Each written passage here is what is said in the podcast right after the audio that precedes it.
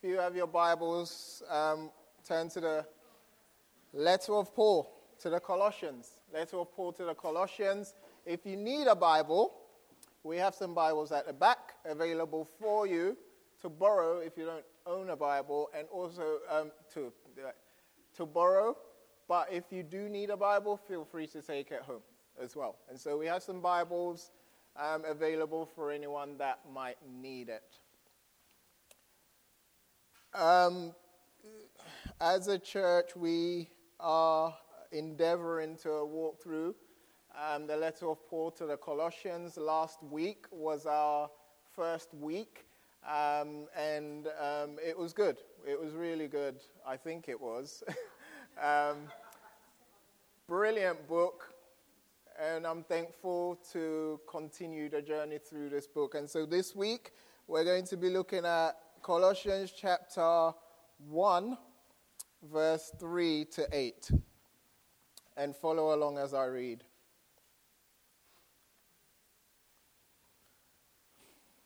We always thank God, the Father of our Lord Jesus Christ, when we pray for you, since we heard of your faith in Christ Jesus and of the love that you have for all the saints because of the hope laid up for you in heaven. Of this you have heard before in the word of truth, the gospel, which has come to you, as indeed in the whole world it is bearing fruit and increasing, as it also does among you. Since the day you heard it and understood it, the, the, and understood the grace of God in truth, just as you learned it from Epaphras, our beloved fellow servant he is a faithful minister of Christ on your behalf and has made known to us your love in the Spirit. Pray with me. Father, again, we are thankful to be here. Help us to not take lightly the blessing it is for us to gather as your people and hear from you through your word. So, Father, open up the eyes of our hearts so that we may see you through this passage. In Jesus' name we pray.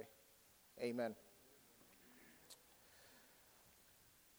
If you were to ask me to come up with a sentence, okay, that would communicate the heart of the passage we just read, this is what I would propose.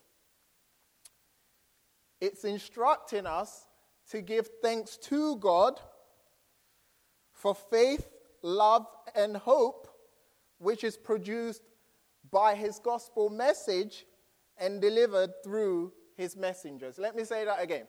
All right?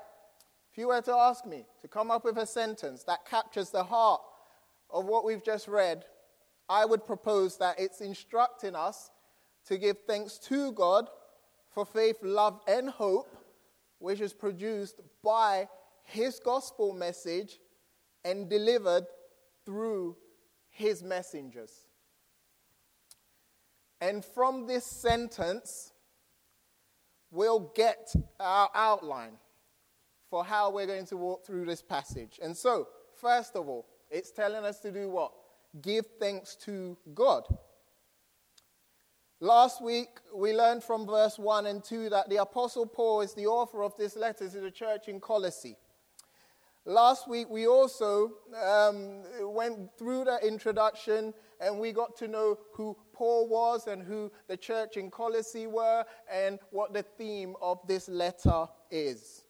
Now, we enter into the main section um, of the letter. And as we do, we'll begin to discover, verse by verse, chapter by chapter, not only what God had to say to the Colossians through Paul but what God has to say to us from the letter to the church in Colossae. Let's begin with verse 3. It says, We always give thanks, we always thank God, the Father of our Lord Jesus Christ, when we pray for you. From the outset, this is what's happening. Paul lets them know that every time he and his team pray for them, their prayers are filled with thanksgiving for them. He says, We always thank God when we pray for you. In verse 3, we also discover that God is the focus or the target or the recipient of the praise. Paul's thanksgiving for them is directed towards God. Now, before we move on to the next verse, we must stop and camp out here in verse 3 a little longer. And the reason is um, it reveals to us certain truths we need to reflect on uh, that we'll benefit from. The first truth we learn is that God, who's the recipient um, of Paul's gratitude, is the Father of our Lord Jesus Christ. In referring to God as the Father of Jesus, what Paul is reminding them of is that Jesus is God's Son. And if Jesus is the Son of God, that must mean he's equal in essence with God the Father. And if Jesus is equal in essence with God the Father, this must mean Jesus is. Help me out, guys. Exactly. Second, Jesus is not only the Son of God, but we're also told that he's the Christ. Jesus was a first century Jew. He was born in Bethlehem, raised in Nazareth, engaged in ministry in his early 30s, and died through crucifixion around 30 AD. This is some history for you guys, okay? And this letter by Paul to the Colossians was written 25 years after Jesus' death, resurrection, and ascension. In this verse and throughout this letter, Paul refers to Jesus as the Christ. The term or title Christ is taken from the Old Testament. It means anointed one. And the title, anointed one, was a Jewish way of saying that they were God's king. In ancient Jewish tradition, kings were chosen and installed through the anointing of oil. Okay? And so, someone, whoever is identified as a king, right, the prophet or whoever has that authority will grab some oil and pour it all over them. All right? I've not had good experiences when it comes to the pouring of oil on my head. I have not. Once. oh, once I went to a conference with my mom and I was sitting there just, you know, minding my own business. And then there was this guy who called himself a bishop, pointed me out and asked me to come to the front. And so I was nervous. What is he going to do? What's going to happen? And so I make my way to the front and I meet him. And then he calls his gang, the other pastors, and they all surround me. And they all lay hands on me and begin to pray for me. And as he's praying for me, he's trying to like force me down, right? And I'm just like, no, I played soccer. I've got strong legs. I'm not going down, okay? And so then what happens is like, oh, she's not going down. He's a strong lad. Plan B. And so what they did was they grabbed a big bottle of oil and they brought it. And instead of dabbing it, and he started to pour it all over my and then what I did was I screamed and I said, Oh, what are you doing? My hair! Don't mess my hair up! And the reason I said that was back in the day I had Jheri curls, right? Some of you might not know what that is, but I had S-curl and I was like doing the whole thing and he was messing it up, man. So I've not had good experiences when it comes to the anointing of oil, okay? Regardless of that, in ancient Jewish tradition, kings were chosen and installed through anointing with oil. Therefore, Christ was not simply Jesus' surname, as if his mail or his letters were addressed to Mr. J. Christ. It was more of a title like saying King Jesus. It described him as the king and ruler of Israel.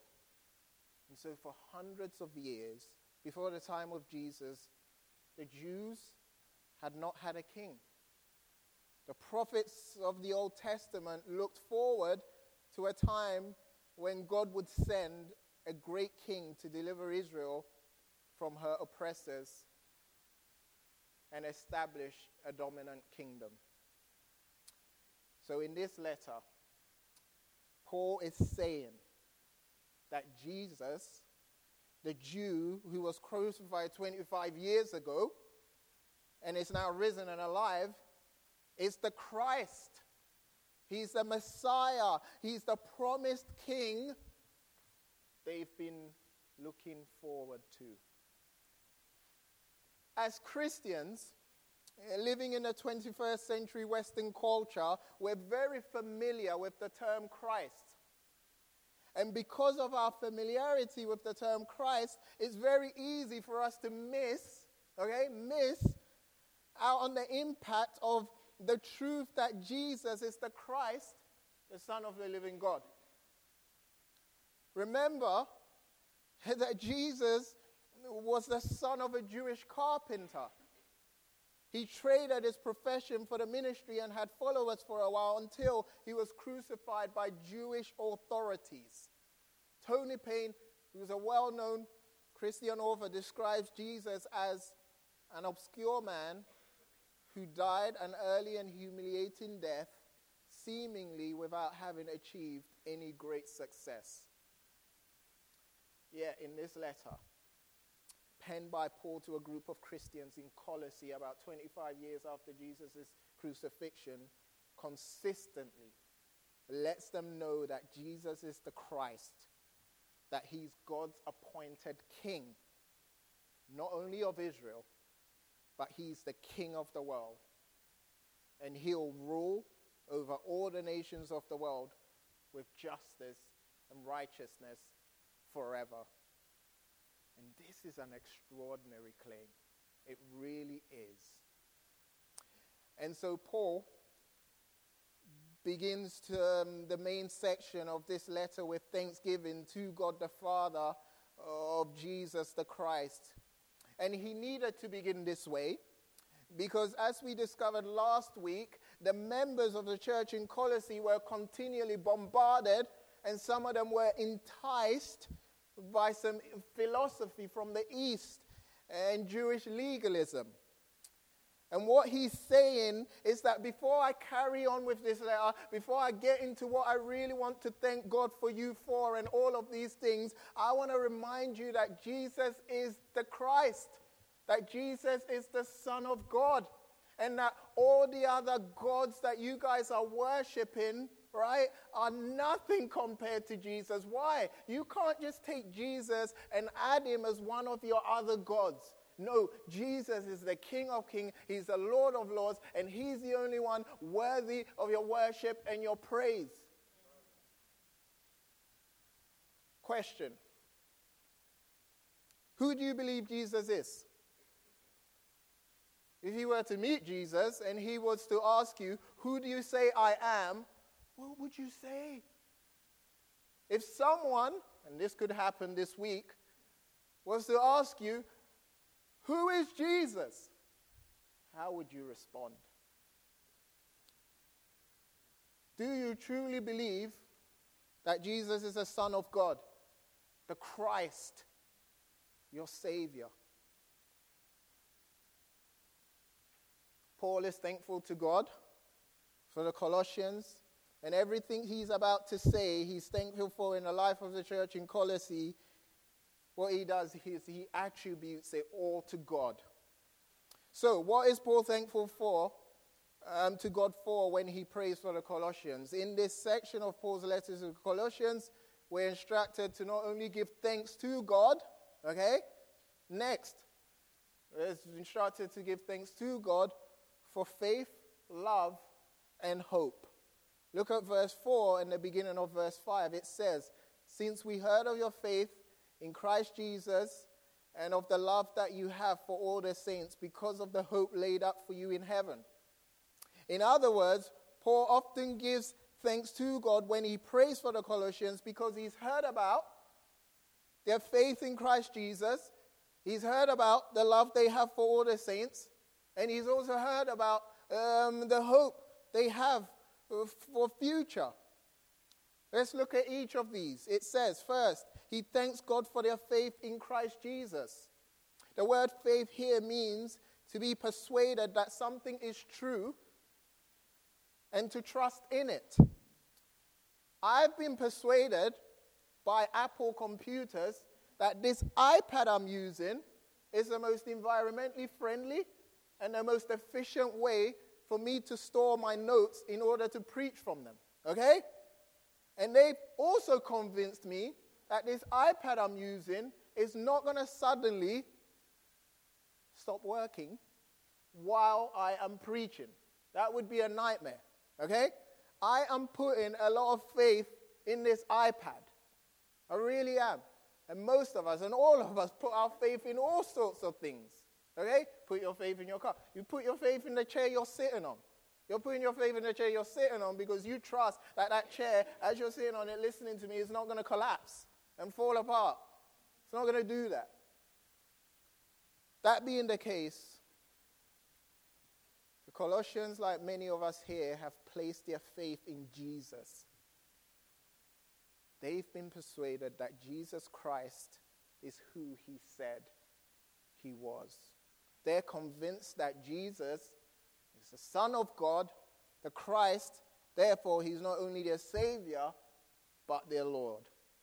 Paul not only thanks God for the faith in Jesus, for their faith in Jesus, he also expresses gratitude because he's heard about their love for all the saints.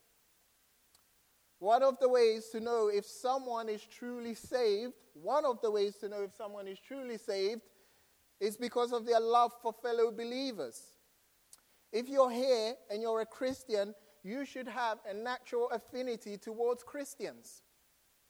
Our love for other Christians is a reflection of God's love for us. Okay? The person that says, hey, I love Jesus, it's all about Jesus, but I don't love his church, is really saying that I love Jesus, but I don't like his bride. It's also like this if any of you or anyone was to come up to me and say, Obed, I think you're awesome. I think you're brilliant. I think you're lovely. And I really like you and I really love you, but your wife, Eleanor, mm, not sure about her. Don't really like her. That would be absurd, wouldn't it? That would freak me out. If you don't like me, right? If you don't like my wife, you don't, I don't like, you know, type of thing. Our love for Jesus should cause us to love other believers. Our love for other believers is a reflection of our love for Jesus. And I'm not saying this. What I'm not saying is that you have to have the same level of emotional appreciation for everyone, okay? Right? There's just some people that we are more in terms of having more of a good relationship with. But when it talks about showing love, love is a verb here. And what this love means is that if you see someone in need, right, do all you can as a Christian to meet that need. Last but not least, because of their faith in Jesus, they do not only display love, but have the hope of heaven. I've heard about your faith in Jesus, Paul's been saying, and the love you have for all the saints. And these two qualities, faith and love, exist among you because of the hope laid up for you in heaven. Verse 5 tells us. Here, Paul is reminding them that because of the finished work of Jesus for them and your faith and believe in him, there is hope. There is a hope that is laid up for them in heaven. The word translated laid up means to be reserved, to be set aside for someone. Therefore, this hope of heaven, of eternal life, is reserved for all believers, and we're guaranteed to one day attain it, right? And the hope of heaven is especially important for us in light of the suffering and brokenness that we see all around us in the world, right? If we don't have this hope of heaven, which is guaranteed, which is laid up for us, it's, a, it's, it's hard. It's hard. Because if we're living for this world and everything in this world, and all of our life is focused and based on what exists here, we're going to be miserable. We really are. But as Christians, we realize that all we have here is not all we have. We have hope for heaven to come. We have an eternity, and we don't have an eternity where we're going to sit on clouds and drink Kool Aid and all of those things. We have an eternity, and heaven is all about Jesus Christ. And so, more and more, my wife and I have been going through a season where we're realizing uh, and being exposed to suffering and the brokenness of this world. And the more we're exposed to it, the more and more we're dissatisfied with life on this earth. And the more and more we look forward to being with Jesus in eternity in heaven. The name King's Cross Church is not the name I came up with.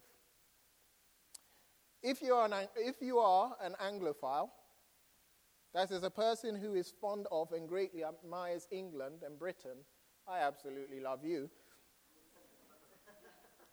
so if you're an Anglophile, you'll know that King's Cross is the name of a neighborhood in London. Just as Pacific Beach is a neighborhood in the city of San Diego, King's Cross is a neighborhood in the city of London. King's Cross also has one of London's busiest train stations. Near the station, there's a cemetery containing a very unique and an uncommon grave. This tomb is made of marble and it belongs to a lady named Anne Grimston. Anne Grimston was not a Christian. And because of this, she didn't believe that there was life after death. She denied that she would be resurrected from the dead. Okay? She denied it. No life after death. Before she died, she said sarcastically to a friend while drinking tea in her deathbed, because Brits drink tea all the time. This is what she said I shall live again as surely as a tree will grow from my body. Okay? So she's like, yeah, I'll only believe if there's life after death if a tree grows from my body. Now, if you were to jump on a 10 hour flight and visit her grave near King's Cross Station, you will see something very interesting what you're going to see is that four trees have grown from her grave. What does this teach us? Not only is there life after death, but there's life and power in a seed, and there is life and power in the Word of God. And when God's word is planted, it produces fruit. And faith, hope, and love are among the first fruits in the spiritual harvest. And the gift of faith, the display of love, and the assurance of the hope of heaven is evidence that a person has truly been born again.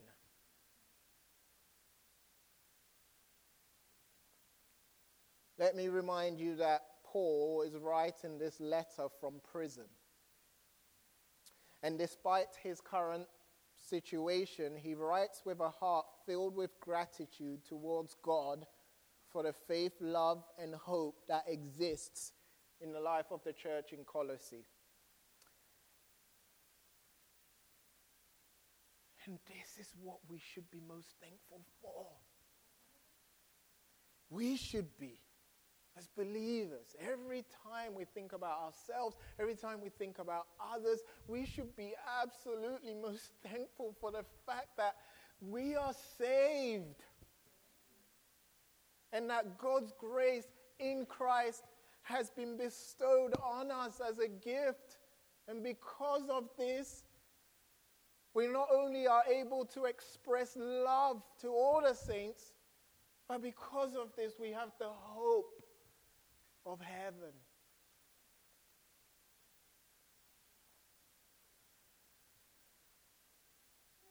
This passage instructs us to give thanks to God for the faith, love, and hope. Next, if you're taking notes, point three, which is produced by his gospel message. Right? So this passage instructs us to give thanks to God for the faith, love, and hope which is produced by his gospel message. Look at the end of verse 5 and 6. It says, Of this you have heard before in the word of truth, the gospel which has come to you, as indeed in the whole world it is bearing fruit and increasing, as it also does among you, since the day you heard it and understood the grace of God in truth. Here we're being made aware of the fact that the faith, love, and hope they have is a product of the gospel. The word gospel means good news. Okay? Good news. Therefore, the gospel is the good news that Jesus has overcome the problem of sin through his sinless life, through his death on the cross, and through his resurrection from the grave. And in this section of the letter, Paul lets us in on certain characteristics of the gospel. First, the gospel is all about Jesus. That is why through this letter, he is constantly bringing up the name of Jesus. Why? Because the gospel is all about Jesus. The gospel message is not a philosophy, it's not a religious set of beliefs. At the core of the gospel is a person, and his name is Jesus Christ. Second, in verse 5, Paul refers to the gospel as the word of truth. This basically means that because this basically means that because it originates from God, it's trustworthy. It's not only true, but it's truth. Third, in the last part of verse 6, the gospel is described as the grace of God in truth the, the, grace of God in truth. And the word grace is very interesting. The word grace basically means us receiving what we don't deserve. Okay? And by God's grace, by His love, He has bestowed on us salvation, forgiveness of sins, peace with God, eternal life. And we didn't even deserve it. And that is what grace is. Fourth, in verse 6, we're also told about the impact of the gospel. It's bearing fruit and increasing in the whole world. This basically means that the gospel transcends ethnic, geographic, cultural, and political boundaries. And we know that to be true. Just look around you now in this room, right? We are a bunch of random people from different backgrounds, and what are we doing here together? How did all this come about? How did a group from Arkansas end up here? How did a guy from Britain end up here? How Santa Barbara and Arizona and all of these places that we're from? How did we all come back to uh, come together in order to gather and worship Jesus Christ? What are we doing? How did that all come about? It was the gospel. This right here, what you're seeing is the fruit of the gospel. And you guys are privileged and honored to witness God at work in amazing ways. The gospel it's the good news that because of God's grace, He sent His only Son, Jesus, to live a sinless life, died the death of a sinful man, rose from the grave in order to have victory over sin, Satan, and death. And the gospel of Jesus Christ is the power of God, the only truth, the only remedy that will provide you with peace with God, forgiveness of sins, and eternal life. And this gift, all of these benefits, are available for anyone who accepts Jesus Christ as their Savior. And so the gospel requires a response. And so if you are here and you are yet to make a commitment to Jesus Christ, this is an opportunity. You've heard the gospel. You've heard the fact that God loves. And because of God's love, He sent Jesus to die on the cross and rose again. And because of that reason, through Jesus and through all that He's done, there is forgiveness of sins, there is eternal there's all of these things available. So if you're here and you're yet to surrender your life to Jesus, this is an opportunity for you to do that. Come and see me after, come and see one of our leaders after. We will be able to explain the gospel to you more and pray for you. We must give thanks to God for faith, love, and hope produced by his gospel message. And lastly, delivered by his messengers. Delivered by his messengers. If people are to be saved, they must hear the gospel of Jesus Christ. And if they're to hear, we who are saved must be the messengers. And in verse 7 and 8, we're introduced to a man named Epaphras. Everybody say Epaphras. I got you guys to do it last week. Epaphras. What a name. We're told later on in chapter 4, verse 12 to 13, that he was from Colossae. And what had happened is that he had gone, he had come in contact with the Apostle Paul. Paul is the author of this letter. And, um, and during Paul's three year ministry in Ephesus, he meets Paul there. Paul shares the gospel with him, and Epaphras gets converted and saved. After his radical conversion, Epaphras returns home to Colossae and because of his love for Jesus and his experience of saving faith, he begins to share the good news of the gospel to anyone and everyone he knows and comes in contact with. In the beginning of verse 7, we're told that the congregation in Colossae first learned the gospel from Epaphras. And the word translated learned here has close relations with the word disciple in the Greek language. This lets us know that Epaphras didn't simply lead the Colossians to Christ and then leave them. He helped them learn Christ.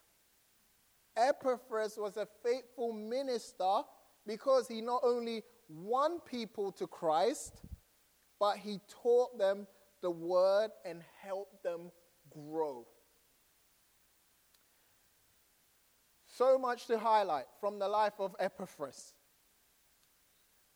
But what I would like to point out from his life is that God does not always need uh, apostles and full time church leaders to do the work of ministry.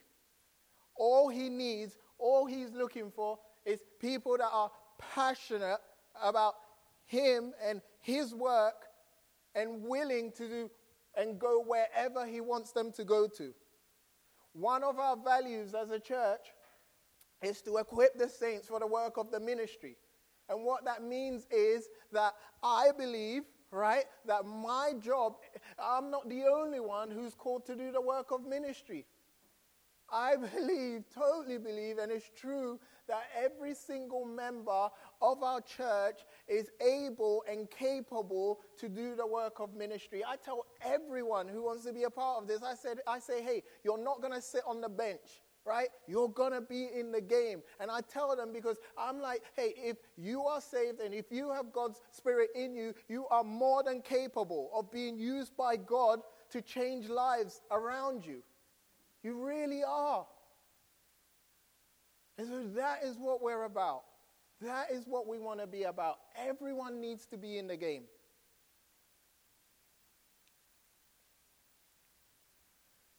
Epaphras should be an inspiration for all of us because he was a normal person just like you and I and was greatly used by God to help many of his fellow Colossians come to faith in Jesus, display love for one another, and be assured of eternal life.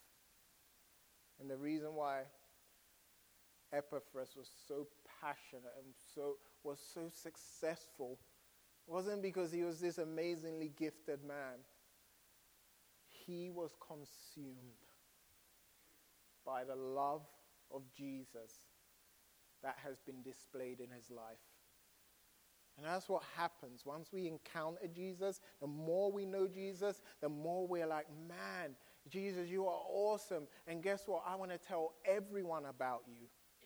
And that is why we always say here in this church that ministry flows out of intimacy. Ministry flows out of intimacy. If we're just doing the work of the gospel without staying rooted and digging deeper in who Jesus is and all that he's done for us, we're going to run out of fuel and we're going to be religious. We minister, we do the work of the ministry, but before we do it, we are always reminding ourselves and dwelling and meditating on the fact, on all that Jesus has done for us.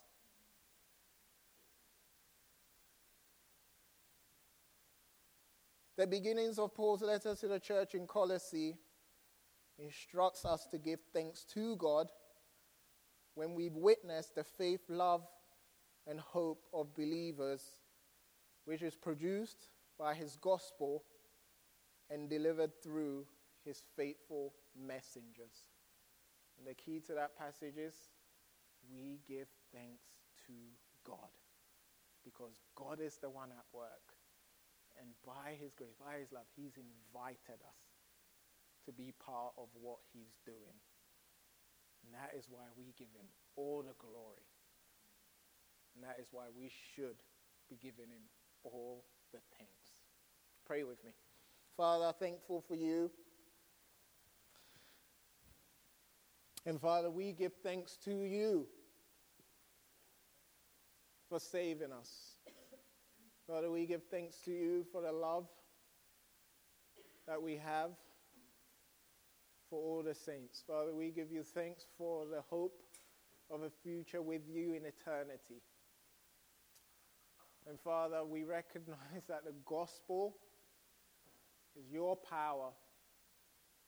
And so, Father, as a church,